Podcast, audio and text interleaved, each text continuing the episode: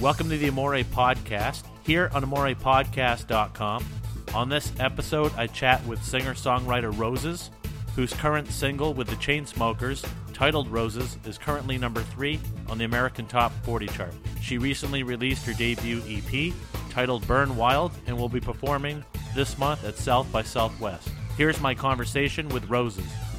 So I, I looked at the charts today, and on February 27th, the last top 40 chart, Roses was number four. It was ahead of songs by Justin Bieber, Selena Gomez, Taylor Swift. So obviously, it's a it's a huge song with the Chainsmokers, and it's dominating the charts right now. So how did you how did it come about collaborating with them on this song? Uh, did you think it would be as big as it as it was? Um, they had found me through a song I wrote that went number one over in Australia for a Australian DJ named Just A Gent. I had written a track called Limelight for him, and they I guess they heard it in the EDM blog sphere. So they um, they found my socials and kind of followed me on Twitter, and then like direct messaged me from there. And it was kind of like, oh my god, the Chainsmokers are like hitting me up right now. I really thought they were like hitting on me or something. Yeah, So, yeah.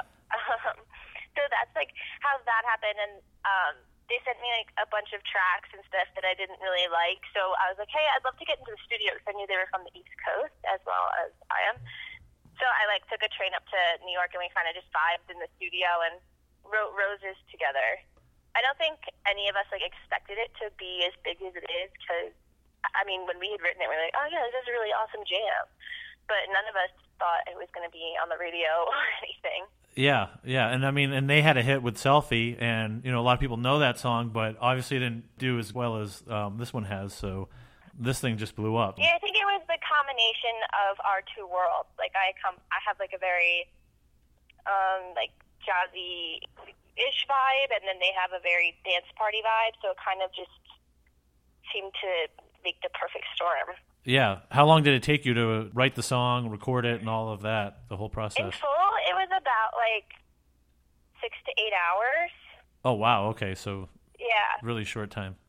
Yeah. Uh, also, you recently released an EP, "Burn Wild," uh, on your own. So, talk about that, recording it, and did you collaborate with anyone else on that? Yeah, um, it's kind of like a, a journey through relationships, and so like, um, I most of those tracks I wrote on like the piano and just like whether whatever mood I was in, and then I'd take it to my brother Pat Mencel, and then um, and then we you know go through it, see see what we could change or whatever, and then there, um, then my producer Ian Walsh like would kind of get what I was going for and just like built the whole you know dramatics and behind it. Next week, you'll be playing South by Southwest. So, are you excited for that? Is that your first time playing there? Yeah, I'm super excited. It's my first time, so I'm interested to see what it's going to be like. I've heard it's so much fun. Yeah, and then you'll also be doing some other tour dates around the country. So, is there a, a city you're excited to play um, that either you haven't yet, or one that you have been to that, that you're excited to get back to? Um, I have a show in Portland, Maine, which I'm actually really excited. I I think I'm just excited to be able to play live because I've been so in the studio, and like I have a show coming up this Friday at um, Brooklyn's Knitting Factory, and I just I'm like I'm just so excited to be able to perform like all my new stuff live that I haven't released yet. And uh, do you live in Philadelphia now, or uh, you just mentioned Brooklyn Yeah. or New York? So, Um, I'm still in Philly. I still like the low keyness of this. You know, I'm I'm in like the suburbs of Philly, so it's nice to be in a place where no one really actually knows who I am. so it's like it's really nice to be able to just still do normal person things. yeah. Is it weird though to like hear yourself on the radio or anything like that? I mean, I'm sure a lot of your friends know who you are, It but is weird. It is. It, it's. It is weird. I don't really know how to describe it. I mean, it like it obviously like, puts me in a good mood, and I'm always like so happy when it comes on, and it just makes me think like, oh, I wonder who else is listening to this on this road right now. like, do they know that I'm driving next to them, or like stuff like that?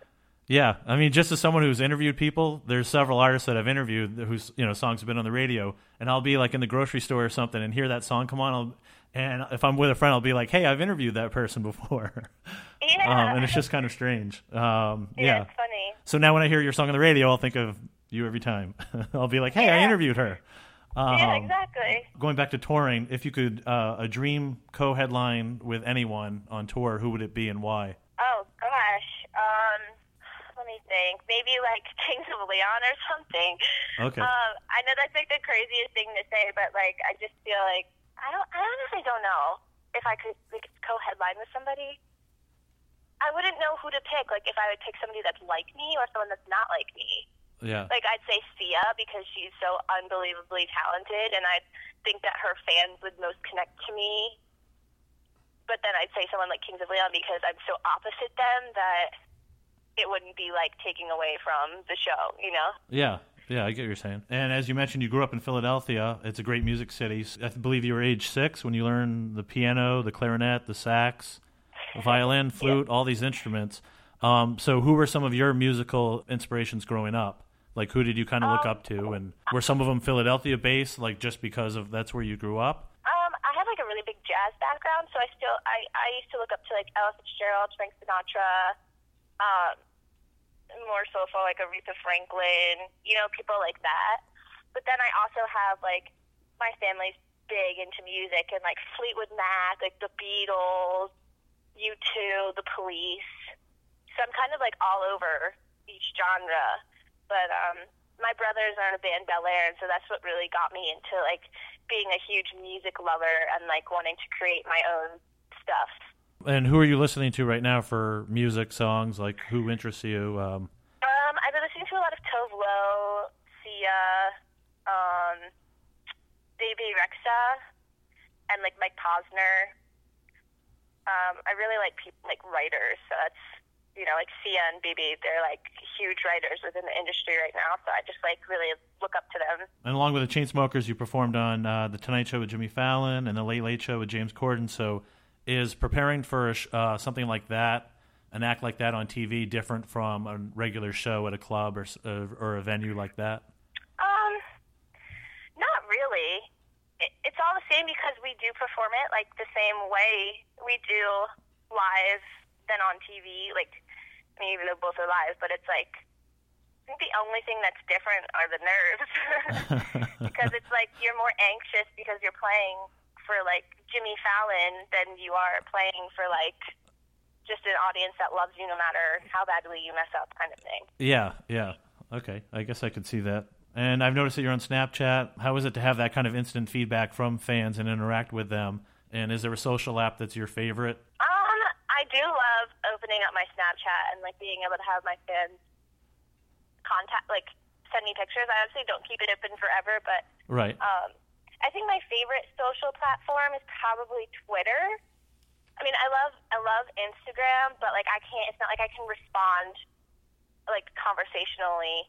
But like whereas Twitter, I can ask a question, people can respond back, you know, and I can get like multiple answers, and I can like favor it and say like show them that I saw it, kind of thing. In the song Roses, there's a line, wait the night out uh, with an old film. So, what film would you choose if you could choose any like old film? Probably The Wizard of Oz. okay, so that'll be so your, weird that I'm such film. a good Judy Garland fan that I'd always pick Wizard of Oz. okay. Uh, and you mentioned your your family, but your family and friends have they been supportive of your career? Uh, when I was reading Oh, your bio, totally. I had noticed that um, you dropped out of Temple after your first year. So was that kind of a, a big deal for them? Did they want you to go to college, and, and how did that impact have on, on your life? Um, it was a big decision. I think. I think by the time I made my decision not to go back to school, everybody kind of knew that that was the right decision for me.